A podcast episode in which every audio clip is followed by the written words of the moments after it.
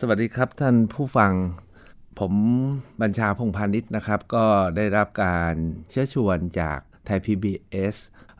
ว่าน่าที่จะมาคุยอะไรกันนิดหน่อยกับทางท่านผู้ฟังทั้งหลายที่น่าจะสนใจ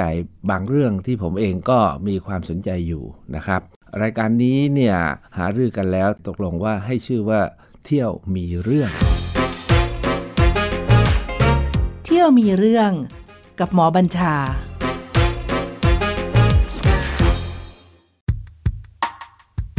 ด้วยธรรมชาติของผมเอง ที่คนทั่วไปก็คงพอจะรู้จักอยู่ก็คือหมอบัญชา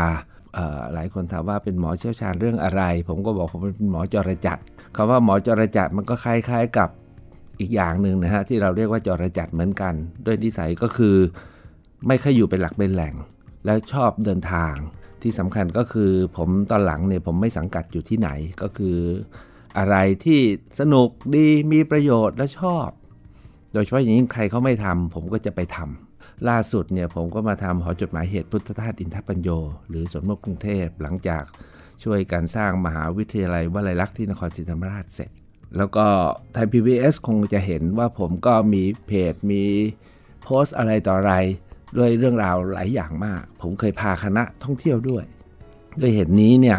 ทางไทยพีบีจึงบอกว่าน่าจะเปิดรายการเกี่ยวกับเรื่องของการพาไปเที่ยวตามที่ต่างๆ จริงๆแล้วเราคิดว่ามันเรื่องราวเนี่ยมันมีอยู่เต็มไปหมด ไม่ใช่เฉพาะเมืองไทยนะฮะเพราะฉะนั้นผมก็ไปมาหมดแล้วก็คิดว่านำมาทำเรื่องเกี่ยวกับการท่องเที่ยว ซึ่งเป็นวิถี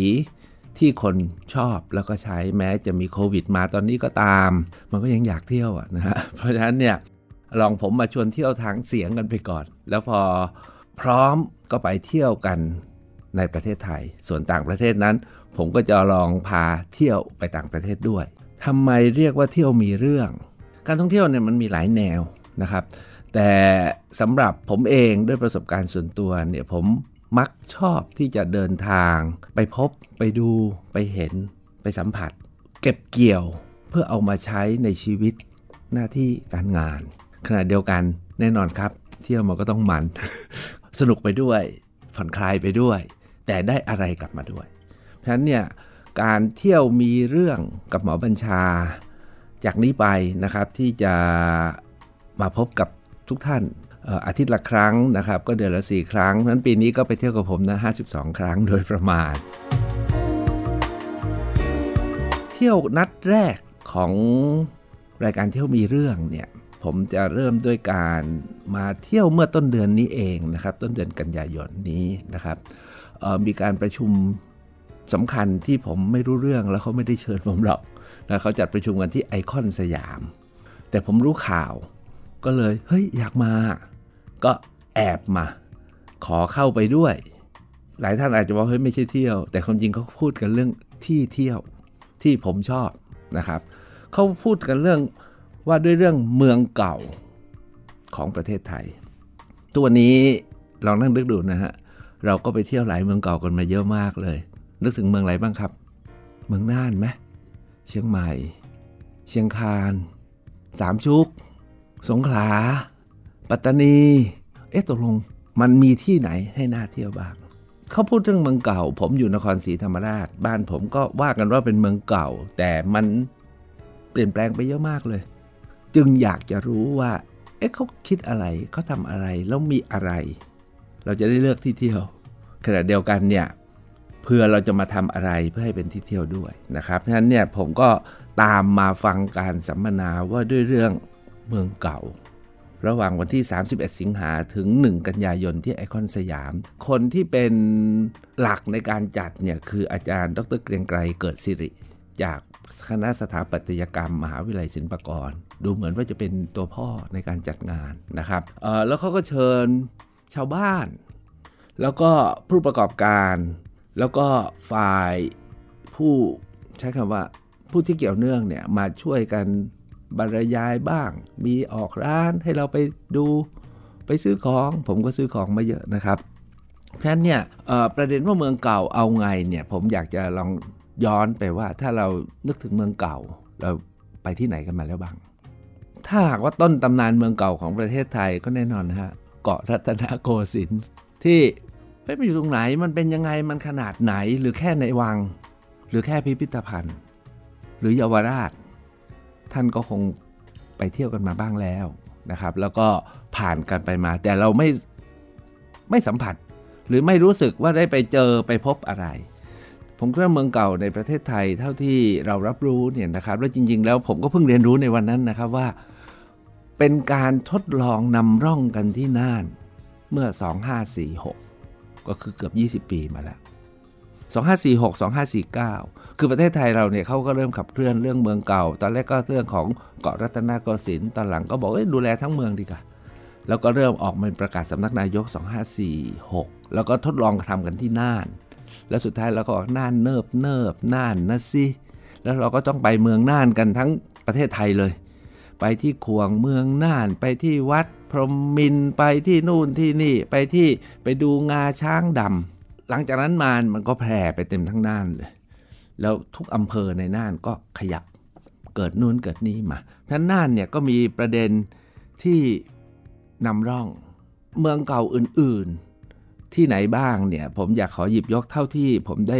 ฟังในวันที่เขาประชุมวันนั้น วันนั้นเนี่ยน่านเขาไม่ได้เอามาเล่านะครับ แต่ที่เข้ามาเล่าเรื่องเมืองเก่าที่ทำให้เรานึกเอ้ยเราเคยไปตรงไหน ตรงไหนเราไม่เคยไป แล้วก็เราโดนอันไหน อันไหนที่จะต้องไป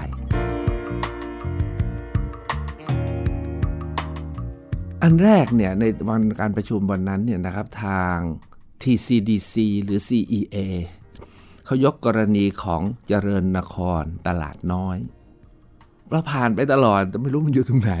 แล้วก็ไม่สัมผัส แต่ปรากฏว่าจากการนำมาเสนอของทีมงาน TCDC เนี่ย TCDC เนี่ยเขามีประเด็นก็คือ เขาย้ายสำนักงานจากจากเอ็มโพเรียมไปอยู่ที่ไปรษณีย์กลาง ไปรษณีกลางมันเป็นอาคารใหญ่มากแล้วอยู่ๆก็มันก็จะร้าง แล้วเมืองเจริญนครตลาดน้อยมันก็ซบเซาเขาบอกมีห้องว่างเต็มไปหมดเลย สุดท้ายเนี่ยนะครับ พอ TCDC ย้ายไปอยู่ที่นั่น แล้วก็ถูกมอบหมายจากรัฐบาลให้เปลี่ยนชื่อเป็น CEA เขาหน้าที่คือต้องทำเรื่องเศรษฐกิจสร้างสารรค์ และพัฒนาพื้นที่ที่เรียกว่าเป็นเมืองเก่าที่ตัวเองไปอยู่ให้มันดี เขากำหนด keyword 3ข้อเอ้ยน่าสนใจมากเลยเขาบอกต้อง redefine revive and reconnect นะฮะ เราก็งงๆนะ คือ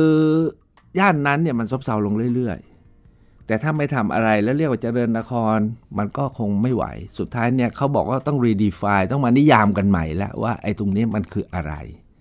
แล้วทำไงให้ฟื้นขึ้นได้นะครับ แล้วก็เชื่อมโยงให้ได้ ผมฟังวันนั้นแล้วพอเห็นภาพ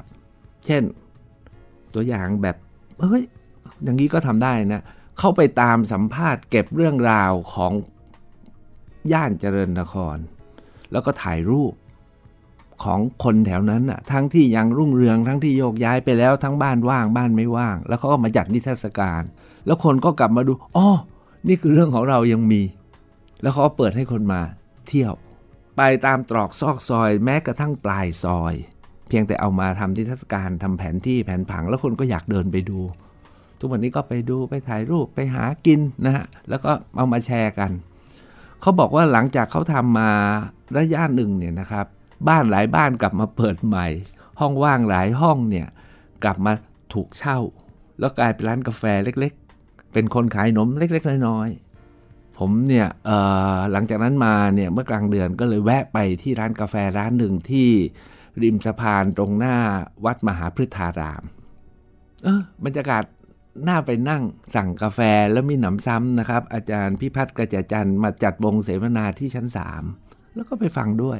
นี่คือตัวอย่างของการกลับคืนมาของตลาดน้อยที่เดิมเนี่ยแค่นั่งรถผ่าน ไปผ่านมาแล้วก็ไม่แวะ หรือถ้าจะแวะก็ไปไหนริเวอร์ซิตี้ใช่ไหมฮะ หรือโอเรียนเตลนะฮะแต่ที่อื่นเราเราลืมแล้ว ปรากฏว่าอันเนี้ยเขาบอกนี่คือเมืองเก่า อันหนึ่งนะครับที่กลับมาได้ อันที่สองเนี่ยนะครับมีกรณีศึกษาที่ผมฟังแล้วคือทุกคนในห้องประชุมร้อยกว่าคนเนี่ยฟังแล้วมันมากเลย คือกรณีของอาจารย์ผมจำชื่อไม่ได้ ท่านอยู่ที่คณะสถาปัตย์จุฬาท่านไปทำที่ปักคลองตลาด แล้วก็ไปทำที่ห้างนิวเวิลด์บางลำพูนะครับที่มันร่างอยู่ตั้งนาน อันที่ 3 ก็คือท่านไปทำที่คลองบางหลวงนะฮะปรากฏว่า สีสันเท่าที่เราเห็นนะปากคลองตลาดที่เป็นตลาดดอกไม้เนี่ยมันมันเห็นเป็นแบบน่าไปมากเลย ไม่ทราบไปกันหรือยังแม้ตลาดนี้มันจะเปลี่ยนแล้วนะครับ แต่ทราบมาว่าพ่อค้าแม่ขายเนี่ยเปลี่ยนแพลตฟอร์มใหม่ คือตลาดยังมี แต่ขายออนไลน์กันมากขึ้น อันที่3เนี่ยเป็นกรณีของเชียงใหม่ ออกจากกรุงเทพนะฮะ มีชมรมคนรักเชียงใหม่เนี่ยมาเล่าเรื่องเชียงใหม่ความจริงเชียงใหม่ ทุกคนผมคิดว่านักเที่ยวเนี่ยไปกันมาหมดแล้วแหละ แล้วเราก็ไปตอนนี้เราไปไหนกันนะสุดท้ายก็ถนนคนเดินเนาะเออซึ่งมี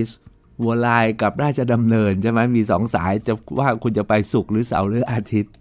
นอกนั้นเราก็ไปเที่ยวข้างนอกกันเออช้างคลาน ช้างม้อยลอยเคราะห์ไม่รู้รู้จักกันเปล่านะครับ ผมเนี่ยผมเรียนที่นั่นนะครับเรียนสวนดอก ปรากฏว่าเชียงใหม่เนี่ยคนรักเชียงใหม่เนี่ยเขารวมตัวกัน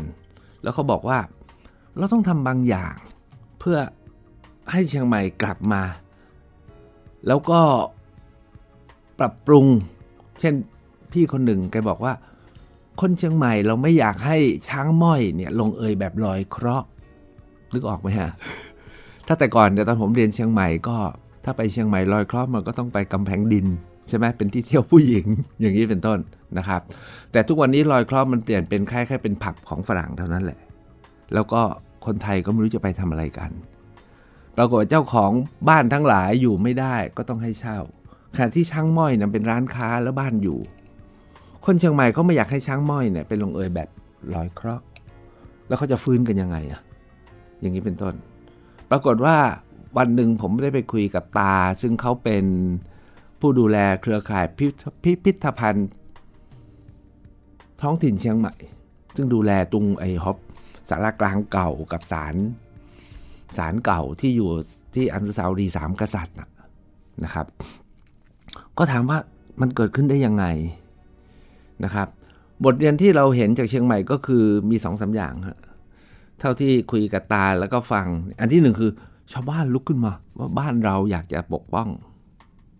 คือเวลาเราไปเชียงใหม่ เราจะรู้สึกว่าผู้ประกอบการท่องเที่ยวเชียงใหม่เป็นคนนอกหมดแล้วนะเป็นคนนักเช่าผู้มาซื้อที่ แต่จริง ๆ คนในถิ่นสามารถรวมตัวกันลุกขึ้นมาทำบางอย่างได้ ในสเกลที่เขาทำได้ แต่ที่สำคัญก็คือทางเทศบาลเนี่ยนะครับให้คุณค่าความสำคัญก็เลยตั้งเป็นพิพิธภัณฑ์ แล้วพัฒนาให้เกิดเป็น walk, walking street แล้วก็มีวันเวลาชัดว่าวันนี้มาเดินกันถนนนี้ ผู้ค้าก็แห่มานักท่องเที่ยวก็มา ปรากฏว่าธุรกิจท่องเที่ยวที่เป็นของคนนอกเขาก็อยู่ได้ แต่กิจการเล็กๆ ของชาวบ้านอะ ก็มาจอยได้ แล้วก็มีชีวิตกลับมา แล้วสุดท้ายก็ขยายไปวัวลายใช่ไหมครับ อันนั้นก็คือเชียงใหม่เป็นปฏิบัติการที่น่าสนใจมากและล่าสุดเนี่ยมีน้องอีกคนหนึ่งผมใช้คำว่าน้องแล้วกัน อายุสักสามสี่สิบพูดไปเหมือนกับน้ำตาซึมไปนะ ไม่ใช่ผมนะ คนพูดนะครับเขาเล่าว่าสะพานคลองแม่ขามันเน่า แล้วขยะมันล้นเมืองเรามาทำอะไรกันไหม สุดท้ายเนี่ยเขาก้าวไปถึงขั้นว่าฟื้นเมืองเชียงใหม่ แล้วก็พัฒนาให้กลายเป็นเมืองเชิงนิเวศอะแล้วคนมาร่วมกัน อันนี้ก็คือเอ้ยเสน่ห์ที่น่าสนใจ พื้นที่ที่สามที่ผมเล่าผมไม่เคยไป ผมก็คิดว่าคราวหน้าผมต้องไปให้ถึงที่เขาเอาที่ร้างมาทำสวนผัก แปลกองขยะนะฮะมาเป็นอุทยานที่น่าเที่ยวนะครับ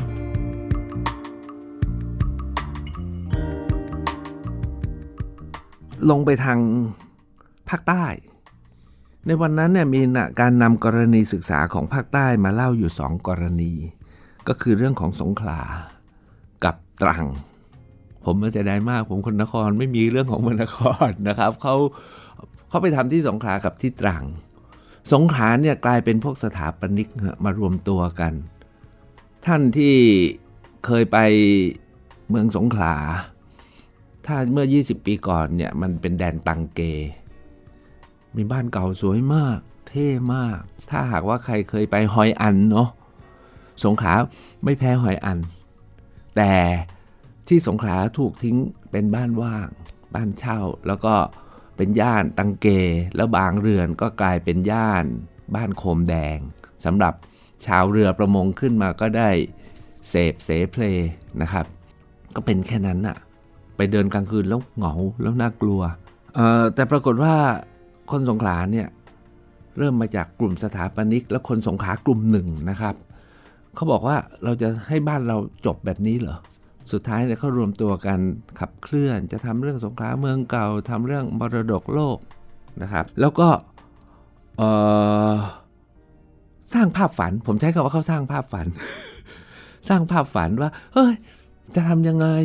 นะครับ แล้วก็ภาพฝันเขาออกมานะฮะถ้าใครไปสงขลาในสองสามปีนี้ มันเปลี่ยนไปหมดแล้ว ที่สำคัญก็คือ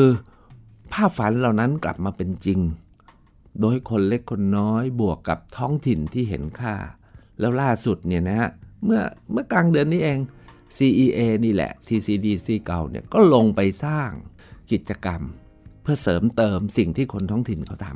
ำสงขลาเนี่ยถามว่าตอนนี้ถ้าแต่ก่อนไปสงขลาก็ไปย่านบ้านเก่า แล้วก็ไปกินข้าวที่ร้านแต้ หรือไปกินสตู หรือไปกินนู่นกินนี่ แล้วก็ แต่ปรากฏว่าทุกวันนี้นะครับสีสันของเมืองเก่าสงขลาเนี่ยมันเริ่มด้วยคนหาดใหญ่คนหนึ่งแกบอกว่าแกจะไปลงทุนทำบางสิ่งบางอย่าง แล้วเกิดเป็นบ้านนครใน ตอนนี้กลายเป็นอภิมหาโปรเจกต์ที่ใครๆก็ต้องไปแล้วไปดูไปเช็คอิน แต่สิ่งที่แกทำเนี่ยก็ทำแบบผสมผสานมีหลายอย่าง แต่พอหลังจากเกิดนครในเกิดแนวคิดสงขลาแล้วอีกคนคนอีกส่วนหนึ่งก็คือเอาโรงสีแดงเดิม ฮับโฮฮินนะจะเป็นโรงสีร้างเนี่ยนะเปิดเป็นพื้นที่ของประชาคมมาทำนู่นทำนี่ แล้วคนก็เข้าไปเที่ยวกันที่โรงสีแดง กรมศิลปากรก็ปรับปรุงพิพิธภัณฑ์อย่างงาม พิพิธภัณฑ์สวยมากนะครับ ต้องไปเป็นอาอาคารของจีนฮกเกี้ยนที่ผมใช้ว่าเท่ที่สุดในประเทศไทย แล้วอาจจะเท่กว่า เท่ไม่แพ้หลายอาคารในเมืองจีนอะสิงคโปร์ปีนังก็ผมว่าสู้กันได้ เป็นพิพิธภัณฑ์สวยมาก แต่ที่มันกว่านั้นก็คือ ผมเพิ่งไปมาเมื่อไม่กี่วันนี้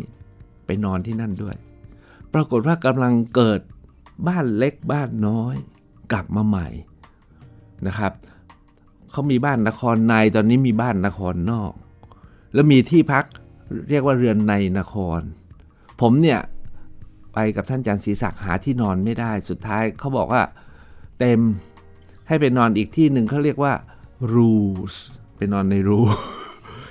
เป็นเป็นเรือนเก่าเหมือนกัน แต่เขาตั้งชื่อว่ารูสนะฮะรูสโฮมเทลนะครับท่านเนี่ยสเสน่ห์ของเมืองเก่าเนี่ยยังมีอยู่เยอะแยะ แล้วก็อยากจะชวนท่านไปเที่ยว ตรังนี่เขาก็ไปเอาโรงงานเก่ามาทำแล้วทราบว่ามีคนมารีวิว แล้วก็โพสต์ของ Lonely Planet แล้วคนก็มามากันเยอะมากท่านเนี่ย เพื่อขมวดนะครับว่าเมืองเก่าของประเทศไทยเราเนี่ยยังมีสเสน่ห์แล้วก็น่าเที่ยว นี่จะไปเที่ยวยังไงให้พอได้เรื่องแบบพอมีเรื่องเนี่ยเล่าไปท่านทุกคนก็บอกไปมาแล้วไปมาแล้ว เช็คอินแล้วถ่ายรูปแล้ว แต่จัดระบบยังไง ในความเห็นของผมเนี่ยการเที่ยวไปหาเรื่องเอาเรื่องแล้วสุดท้ายผมก็สรุปว่าเป็นการเที่ยวแบบมีเรื่องเนี่ยนะครับ จากการประชุมวันนั้นที่จัดที่ไอคอนสยาม แล้วผมได้เรียนรู้เนี่ยอ้าวตกลงเนี่ยเมืองเก่าเนี่ยมันไม่ใช่เมืองโบราณ และไม่ใช่เมืองประวัติศาสตร์ มันมี classification คือการจัดหมวดหมู่ ผมสรุปตามภาษาผมนะครับ เมืองเก่าจะต้องเป็นเมืองที่คนยังอยู่มาจนถึงทุกวันนี้ แล้วมีการเปลี่ยนแปลงต่อเนื่อง วันนี้ก็กำลังเปลี่ยน อันนี้คือเสน่ห์ของเมืองเก่า มันจะต่างกับเมืองโบราณคือเมืองที่ร้างแล้ว แล้วก็ต่างจากเมืองประวัติศาสตร์ ที่โดยหลักการเนี่ยของสากลเลยนะครับ historic site หรือ ancient site เนี่ยเขามีว่าถ้าเมืองโบราณก็คือร้าง เหลือแต่โบราณสถานให้ไปดู ถ้าเมืองประวัติศาสตร์ก็มีแนวโน้มว่าร้างราแล้ว แต่เน้นเรื่องประวัติศาสตร์ ของรัฐของชาติของถิ่น ของภูมิภาคของจังหวัด แต่ถ้าเมืองเก่านะครับ ผมจับประเด็นได้ว่าเมืองเก่า ต่อไปนี้เวลาท่านไปไหนก็หาเรื่องอย่างนี้นะครับ ว่าเมืองเก่าเนี่ยจะต้องมีหนึ่งมีลักษณะเฉพาะที่พอบอกได้ว่า เมืองนี้เมืองเก่าเนี่ย uniqueness คืออะไรประมาณตั้งแต่เมื่อสมัยไหน อันที่สองก็คือ เพราะเมืองเมืองเก่าต้องไม่นิ่ง มันผสมผสานคลี่มายังไง แล้วมีอะไรที่เป็นจุดเด่นแห่งการที่เราจะไปเที่ยวและจดจำจุดเด่นนั้นมีใช้คำว่ามีพีซนะมีชิ้นงานเด่นๆ เช่นศิลปกรรม โบราณสถานเจดีย์บ้านเก่า ตลาดเก่าอะไร แล้วเรื่องราวเก่าๆที่ประกอบ ตอนนี้เนี่ยในประเทศไทยเนี่ยหลังจากเริ่มเรื่องนี้มาประมาณ 20 ปีเนี่ยนะครับ มีเมืองเก่าอันดับแรกเนี่ยนะแล้ว 10 เมือง เมืองไหนบ้างผมไม่ตอบแล้วนะครับ เอาว่าเป็นเมืองใหญ่ตัวแทนของรัฐ แล้วเปลี่ยนแปลงผ่านแล้วอาจจะเปลี่ยนแปลงเร็ว บ้านผมนครศรีธรรมราชเป็นด้วย แล้วบอกว่าถ้าไม่จัดการเนี่ยมันจะหายไปเลย แล้วกลายเป็นอะไรก็ไม่รู้ แล้วอาจจะร้างด้วยซ้ำไปฉะนั้นเนี่ยเมืองเหล่านี้เนี่ยใครยังไม่ไป เอาเอาเอาเอานี้แล้วกันนะฮะ ใครยังไม่ไปเตรียมไปนะครับ เชียงใหม่ น่าน ลำปาง ลำพูน กำแพงเพชร พิษณุโลก ลบบุรี นครศรีธรรมราชสงขลาแล้วก็พิมาย โคราชไม่เป็นนะครับ แต่อยู่ที่พิมายแทนฉะนั้นรีบไป อันที่กลุ่มที่2เนี่ยเขาบอกไม่ใหญ่แล้วยังไม่เร่ง อันที่3เล็กมากๆเลย แล้วก็ไม่เร่ง เช่นเวียงกุมกาเมืองชัยยา เมืองฟ้าแดดสงยางเนี่ยมันก็ยังเป็นนาอยู่นะครับไม่เป็นไรฉะนั้นเนี่ยในประเด็นเนี่ยนะครับเท่าที่ไปเที่ยวมาเนี่ยนะครับ ทางการเขาสรุปในที่ประชุมเนี่ยเขาสรุปว่าหัวใจของการขับเคลื่อนฟื้นคืนเมืองเก่าได้เนี่ยจะมี 5 ประเด็นสำคัญที่ผมเรียนรู้แล้วก็คิดว่า ต่อไปถ้าไปเที่ยวที่ไหนก็จะดูสีซ้าแห้งสีห้างแง่มุมนี้ขณะเดียวกันเนี่ยถ้าจะมากลับมาที่บ้านเรา บ้านผมเองนครศรีธรรมราชหรือท่านเป็นคนที่ไหนก็ไปดูว่าบ้านเราอยู่เข้าข่ายเมืองเก่าปะเราจะ ลองฟื้นคืนประเด็นนี้ไหมคือถ้าไปเที่ยวแล้วก็สักแต่ว่าเที่ยวเสียดายเสียของ ให้มีเรื่องต้องกลับมาคิดต่อ เขาบอกว่าอันที่หนึ่งเนี่ยต้องหัวใจเนี่ยอาจจะต้องเริ่มด้วยแวดวงวิชาการมาช่วยคิดวิเคราะห์ให้ แล้วทำไงให้ราชการกับท้องถิ่นเห็นประเด็น เพราะว่าแน่นอนเขามีงบนะเขามีตังเขามีกำลัง อย่าไปต้องพยายามชวนเขาอย่าไปทำแต่เรื่องอื่นมาทำเรื่องนี้บ้าง บ้านเมือง อันที่สองเนี่ยนะครับ หัวใจอยู่ที่ ชุมชนและพลเมืองของเมืองนั้นว่าเห็นค่าหรือเปล่า ถ้าถ้าคนในนั้นไม่เห็นค่าก็จบมาฮะไม่สามารถสร้างได้ อันที่สามเนี่ยค่อยๆก่อตัว กรณีของคนฮักเชียงใหม่เนี่ยชัดเจนเขารวมตัวกันเลย ทุกคนลุกขึ้นมาทำราชการไม่ทำก็ตามใจเขาพูดอย่างนี้ด้วยนะราชการเนี่ยสร้างปัญหาเยอะมาก โดยเฉพาะอย่างยิ่งโปรเจกต์ของราชการสร้างแต่ละอย่างทำให้เมืองพังทุกที เขาต้องคอยต้านราชการก่อน แล้วตอนหลังก็รวมใจกันได้ เพราะฉะนั้นอันที่3เนี่ยคือสร้างกลไกการขับเคลื่อน และกระบวนการจัดการที่ดีนะครับแล้วมีกระบวนการเรียนรู้แล้วก็แลกเปลี่ยน สร้างแพลตฟอร์มขึ้นมา ที่สารคามเขาเรียกตั้งแพลตฟอร์มใหม่เรียกฮักทาวนะฮะสารคาม สุดท้ายเนี่ยทำแผนที่แผนทาง แล้วก็นำเสนอ สิ่งที่น่าเที่ยวให้คนไปเที่ยว ผมเองเนี่ยผมสรุปก่อนที่จะจบนะครับ ในการเที่ยวมีเรื่องวันนี้ก็คือสำหรับผมเองเนี่ยผมได้มา 5 ประเด็น วันนี้เวลาไม่มาก แต่ผมจะพูดแต่แค่ประเด็นที่ผมเก็บมา แล้วก็ฝากท่านลองไปคิดต่อ อันที่หนึ่งก็คือถ้าจะไปเที่ยวหรือถ้าเราอยู่ในที่ที่เรากำลังจะทำการท่องเที่ยวเมืองเก่าเนี่ยอันที่หนึ่งก็คือพื้นที่อะไร แล้วคนในพื้นที่เนี่ยคือหัวใจ ไม่ใช่มีแต่พื้นที่ไม่มีคน มีแต่คนหาที่โดดเด่นไม่ได้ อันที่สองก็คือยูนิตหรือหน่วยหรือประเด็น พร้อมเรื่องราวที่จะไปเที่ยวไปหาหรือชวนเข้ามา ข้อที่ 3 ก็คือ เราจะทำทั้งทั้งปีให้เข้ามาคงไม่ไหว ก็หาวาระปีละครั้งเดือนละครั้งนะครับ มีกิจกรรมมีวาระที่โดดเด่นให้เป็นเรื่องเล่าและความจดจำแล้วไปแชร์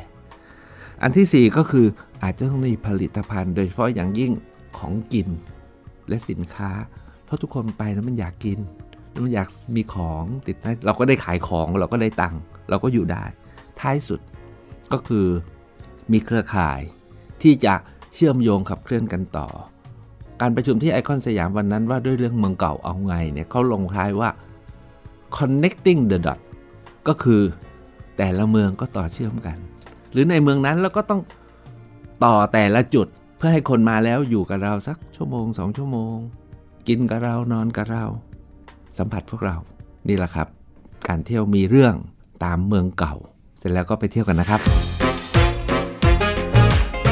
เที่ยวมีเรื่องกับหมอบัญชา